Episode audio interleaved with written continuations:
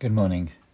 Once again, we're going to look at Luke 8, verse 22 to 25, the story of Jesus calming the storm. We notice early on, it says, One day, Jesus said to his disciples, Let's go over to the other side of the lake. So they got into a boat and set out. Now, I might just pass that by, but Luke is very careful as to where he places this story.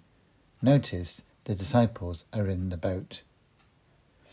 In Luke's Gospel, he places this account after Jesus saying that those who follow God's word and put it into practice are truly his mothers and brothers.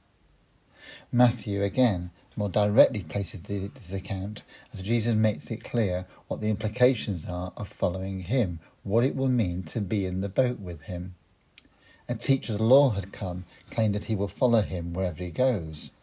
Jesus makes it clear that following him will not mean a settled life. Foxes have holes, the birds of the air have nests, but the Son of Man has nowhere to lay his head. Following Jesus impacts your family relationships, your physical security, it demands your full attention. If you're going to get in the boat, then note what it might mean. In Mark's Gospel, the episode is similarly follows Jesus' declaration about what it means to be his mother and brothers. Those who hear his word are those who and follow him are those who are mothers and brothers really. Yet Mark also includes three parables the parable of the sower, the parable of the growing seed, and the parable of the mustard seed, all relating to what it means to follow him. In other words, all three synoptic gospels, that's Luke, Matthew, and Mark, make it clear that the cost of following him is immense. What does it mean to get in the boat? It means you will face storms. If you want an easy life, then don't get in the boat in the first place.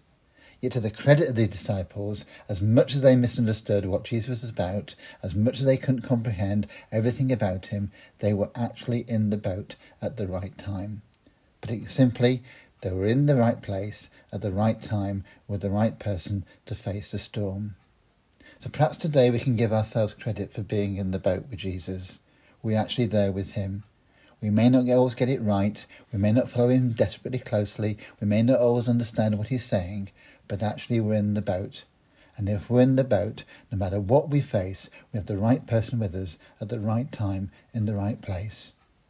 May God bless you this day.